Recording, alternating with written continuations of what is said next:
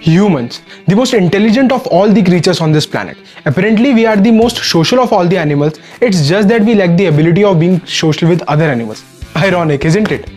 Recently हमने देखा केरला में एक्सप्लोजिव से भरा हुआ पाइनएप्पल खाने की वजह से एक एलिफेंट की डेथ हो गई इसके बाद पूरा सोशल मीडिया गुस्से में आकर इमेजेस पोएम्स और आर्टिकल से भर गया बट जहाँ आज हमारा आउटरीच फिर से थोड़े समय के लिए जागा है क्या वहाँ पर हमारा लॉ अभी भी सो रहा है तो इस बात को जानने के लिए चलिए थोड़ा फ्लैशबैक में चलते हैं इंडिया में एनवायरमेंटल लॉस की कहानी बड़ी मज़ेदार रही है।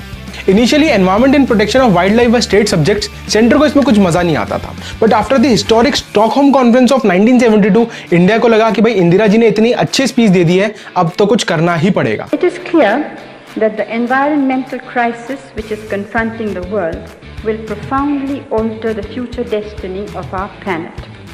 So then came the 42nd Constitutional Amendment Act of 1976, which is also known as Mini Constitution, जिसके तहत हमने दो नए आर्टिकल्स ऐड करे 48A और 51A सब क्लॉज जी दोनों में एनवायरमेंट और वाइल्ड लाइफ को बचाने की बात करी गई थी इसके अलावा इसी कॉन्स्टिट्यूशनल अमेंडमेंट से हमने एनवायरमेंट और प्रोटेक्शन ऑफ़ वाइल्ड लाइफ को स्टेट लिस्ट से उठाकर कंकरेंट लिस्ट में डाल दिया, ताकि स्टेट और सेंटर दोनों इसमें लॉज बना सके। और कहानी यही खत्म नहीं होती है। इसके बाद पार्लियामेंट ने बहुत सारे लेजिस्लेशन इनैक्ट करे, जैसे कि wildlife protection act of 1976 forest conservation act of 1980 environmental protection act of 1986 biological diversity act of 2002 and the list goes on but इन सबका मतलब क्या है?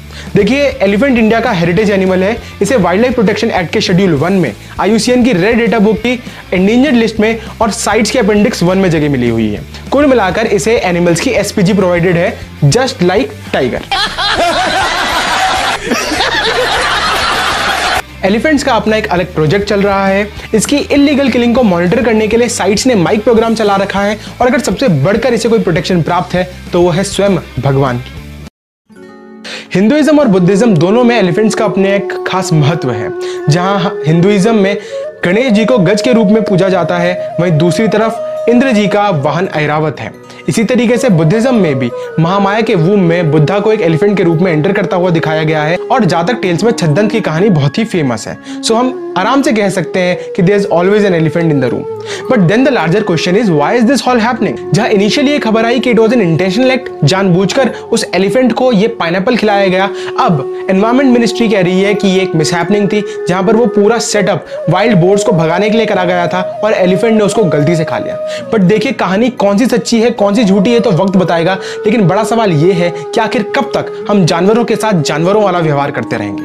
And now who to blame पूरा सोशल मीडिया एक साथ आकर ह्यूमंस को गाली दे रहा है। मतलब कह रहे हैं कि तुम तो सच में खनौना के लायक हो। But just think for a moment is it practical to throw the baby out with the bath water हम जानते हैं कि एक मछली पूरे तालाब को गंदा कर देती है बट क्या हम अपना पूरा समय केवल उस मछली की बुराई करने में लगा दें, या फिर कुछ एक्शन लेकर उस मछली को वहाँ से निकालें, बाहर फेंकें और उस तालाब में वो साफ़ मछलियाँ डालें, जो फिर से उस तालाब को साफ़ कर सकें?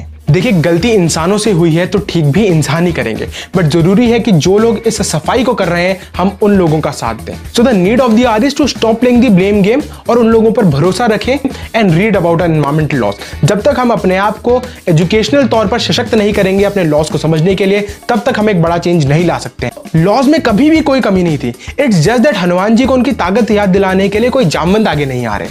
So please be a Jamvant help this environment this environment needs you be an environmental warrior Jai Hind Jai Bharat